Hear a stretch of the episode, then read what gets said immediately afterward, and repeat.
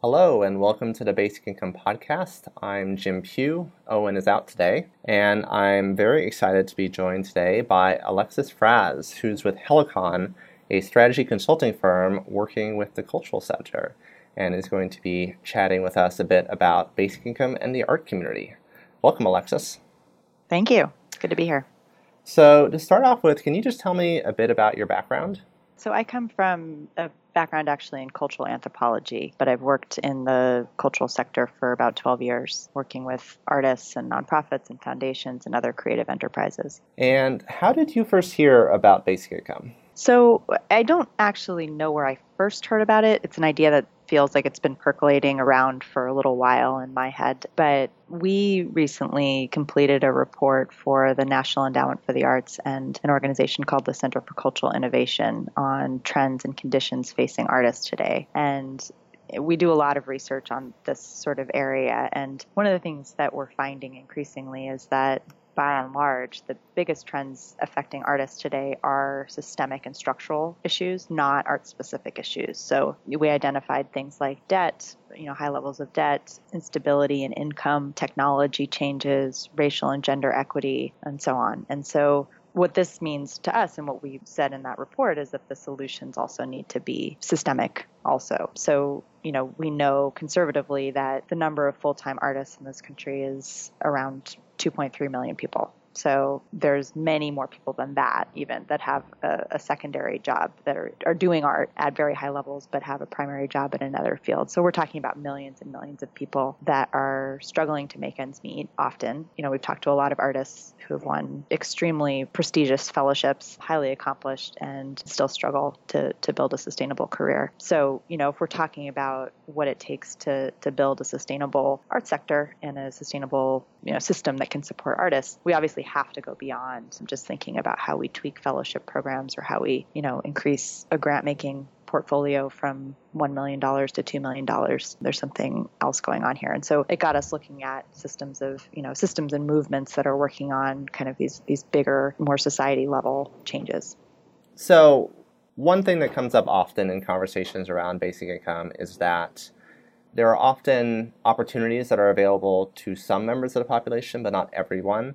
For example, in entrepreneurship, there's this idea that, oh, everyone could go out and start a company, but if you look closely, you see, oh, actually, the people who really have the opportunity often are those who have a trust fund or have a fairly well to do family that they know they can fall back on if, if their venture doesn't work out. For art, is, is there something similar? Are there sectors or communities out there that don't actually currently have an opportunity to, to even pursue the space? That's a really great point. One of the things that we've found also in, in research is that there really is huge issues with equity in the art sector um, in terms of, you know, we know that the, the number of people um, you know, women make significantly less, for example, than men, and they're more likely to drop out of the workforce. This is just the same issue as what we see in society overall. We see that artists who come from families with less wealth are more likely to drop out of school and or the artist workforce. You know, art schools are among the most expensive schools in the country. So what you end up with, and, and you know, those track also along racial lines. So even more so, we see that that African American artists and Hispanic artists are ones that end up not continuing along the path. And so you know, also with certain types of art practice. So you see that artists that are working in community settings, for example, or doing activist work in the criminal justice system, and those are not well resourced areas in terms of, you know, you can't sell your work necessarily, and there aren't collectors, things like that, but it's really essential work. So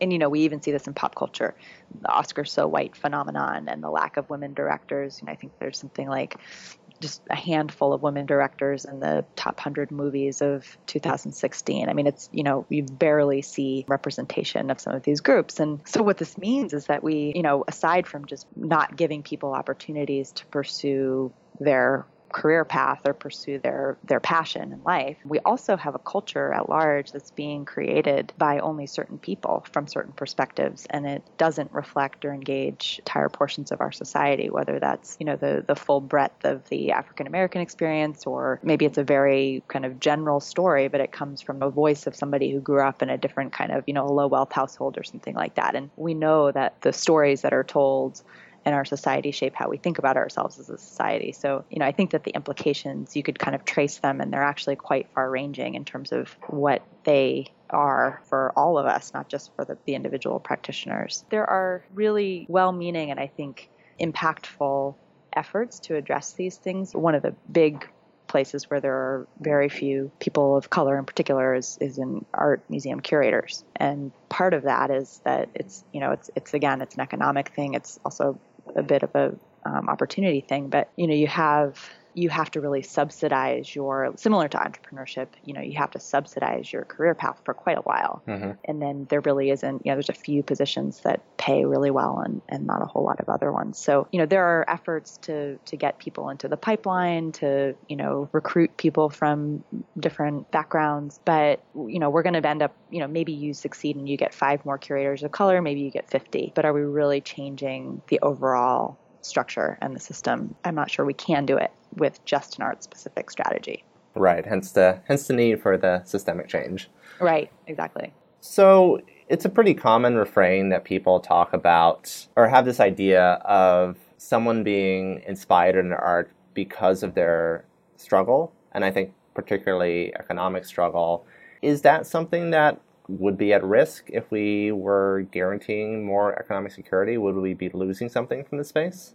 You know, I mean, I think that that's a myth, actually, that, you know, and, and it's something that when we've done surveys and, and reviews of artist populations, that artists say that, you know, one of the things that hinders their work the most is fear and financial insecurity, whether it's a healthcare crisis that means that they can't create work or, you know, needing to work two jobs or losing a, a job and then not knowing where their paycheck is coming from or, or working in the gig economy. I mean, you know, artists are 3.6 times more likely to be self employed. So they live kind of entrepreneurial and somewhat precarious existences. And again and again, they say that this is, you know, this is a hindrance to their creativity and their ability to create work. And what we see is actually when you have fellowship programs like, you know, whether it's the MacArthur Fellowship Award or United States Artists is another big one that provides unrestricted income for artists for a period of time. Or you have residency programs like the Headlands for the Arts that provides artists with a space and time to just create without having to worry about their income. What you see is a flourishing of, of artistic capacity. Um, and, you know, and I think there's no doubt that, you know, artists can mine other types of experiences and probably still have, just like all of us, uh, challenges in their everyday lives that they can pull from to spark their creativity, but the financial risk piece seems to be more of a hindrance. It seems very analogous to this idea that actually, no, it doesn't make sense to motivate people by fear of starvation. You should motivate them by the things that are actually meaningful to them. Right, exactly. Yeah. So, as you started to present the idea of basic income and to talk to people in the art community about it, how have folks reacted? Is it generally positive? What, what, what have they had to say?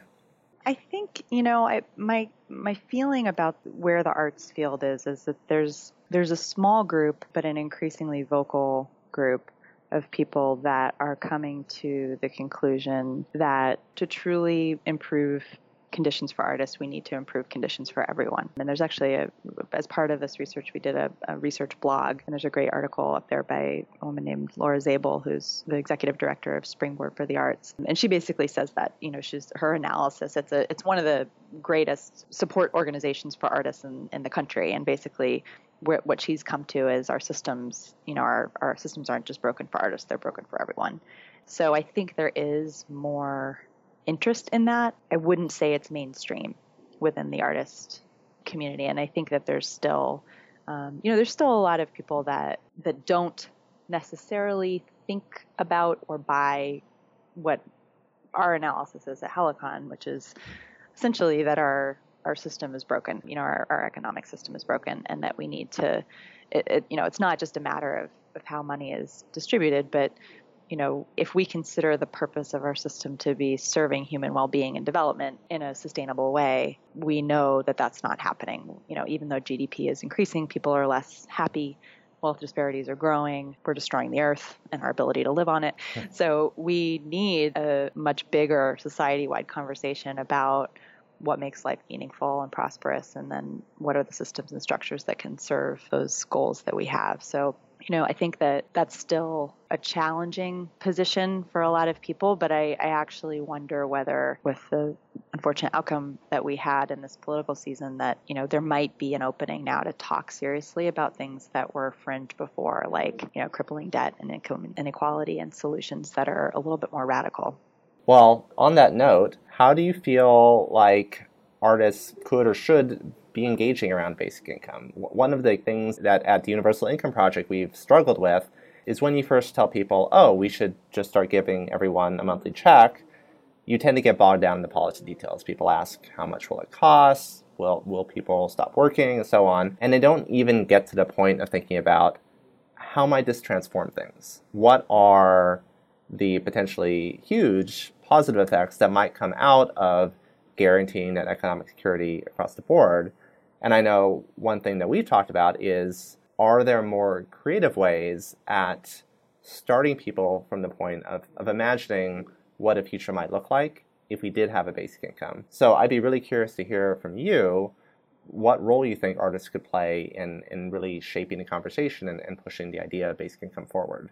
It's a great question. I think that one thing that artists can do, and I, it doesn't even require artists doing anything, um, I think is is be an example that sort of counters one of the things you just said, which is that you know if you don't give people money, will they stop working or will they just be you know loafers and drug addicts? so I think that you know what we see with artists is that there you know it's this very deep intrinsic motivation to work and work and work at what they do regardless of and, and in some cases, you know, at the expense of remuneration. You know, there is artists will work the minimum amount of non-art related work possible so that they can spend the maximum time on their artwork. It's actually pretty impossible to raise the income of artists overall because they they will keep take, they'll get the minimum that they need and then they'll spend the time doing the thing that they think is most meaningful which is their work. And i think that it really challenges the idea that people will be lazy if they're given some kind of basic income. We can see that research you know shows that professional artists basically feel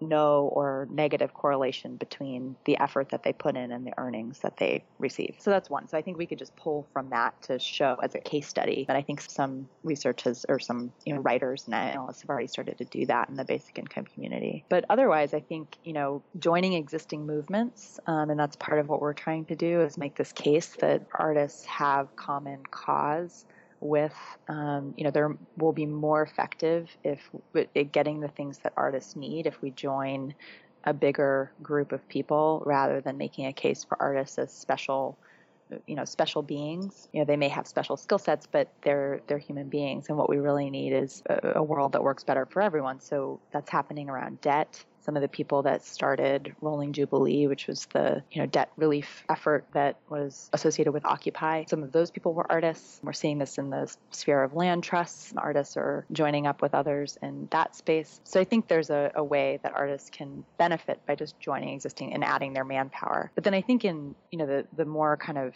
nuanced and maybe more important thing is that artists can help do the visioning about what this world could look like. I think mm-hmm. you're exactly right that we don't have whether it's about you know we when we think about our work is about sort of we're in service to the future so the, the future as a sustainable equitable and creative place for all is sort of who we're serving so there's a role for artists in helping to envision what that actually could look like and how it and, and maybe how it gets there but maybe it's just about inspiring people to see that oh okay yeah this could be a different thing, you know. And I think um, we desperately need that now. You know, you see that I think some of the the rhetoric from Trump in this election was giving people a vision, a good narrative, and a vision of what the future could be.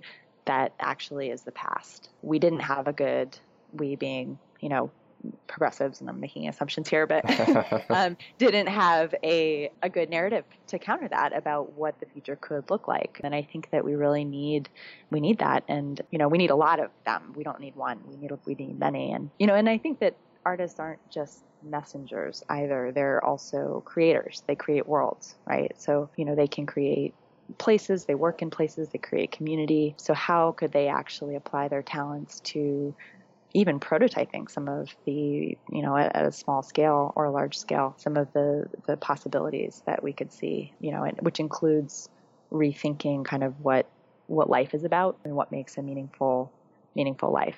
So that's a few ideas. I'm sure there are many, many, many more things that artists could do. Sure.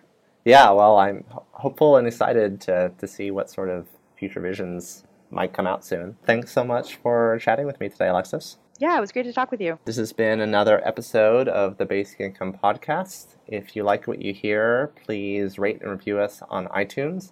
Also, want to shout out our producer, Eric Davidson. Thanks so much for his hard work, and we will talk to you next week.